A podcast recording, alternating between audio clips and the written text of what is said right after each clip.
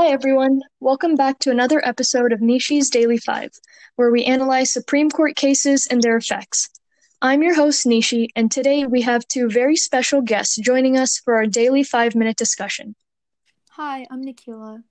Hi, I'm Annika. Once again, I'd like to thank you both very much for joining us today.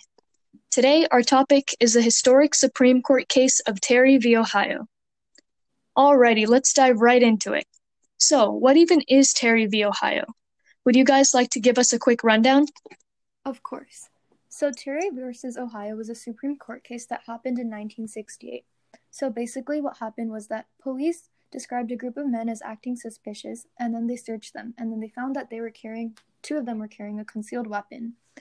They were arrested, and Terry took the case up to the Supreme Court, and he argued that the officers violated his Fourth Amendment rights by searching him without a warrant.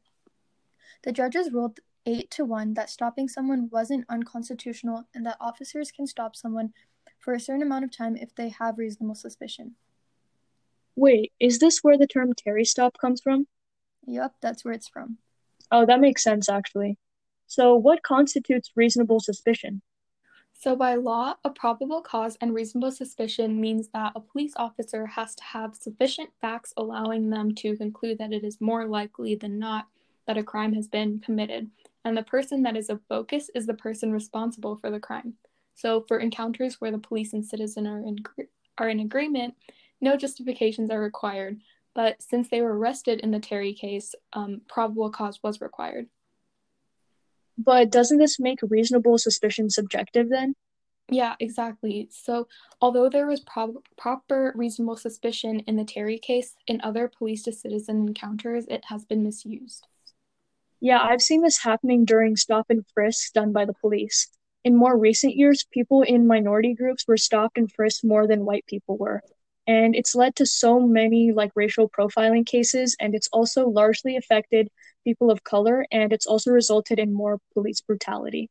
Exactly. In 2011 in New York, 87% of people stopped and frisked were Latino and Black, and only 9% of people stopped were white. And these patterns also happened in earlier years as well.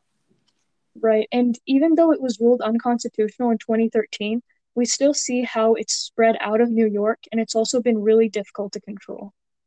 This isn't even the only form of racial profiling that's really serious. It happens almost all the time, and sometimes people don't even realize that they're racially profiling someone. So, how do you guys think we can all come together and work together to put an end to racial profiling? So I think the first step would to be to educate people about racism and racial profiling starting at an early age. There's so many harmful stereotypes surrounding racial minorities that lead people to think that someone's suspicious just because of their race. Yeah, I completely agree with Nikila's point. I think like only recently parents have been educating their children a little bit more on these topics in liberal areas, while in southern states it's a little bit more censored. But something I've also seen on um, apps like TikTok and Twitter are that students from um, woke liberal schools have students who say they support um, Black Lives Matter and police bruta- um, um, who are against police brutality, but in reality, um, they avoid um, these Black students and stereotype them. Yeah, and um, I really liked your point, and I think that as incoming college freshmen, I feel that we have to really be aware that this happens and we have to check ourselves to ensure that we're not using our subconscious biases to actively exclude people. It's important that we um, take this into consideration and check ourselves every time this happens.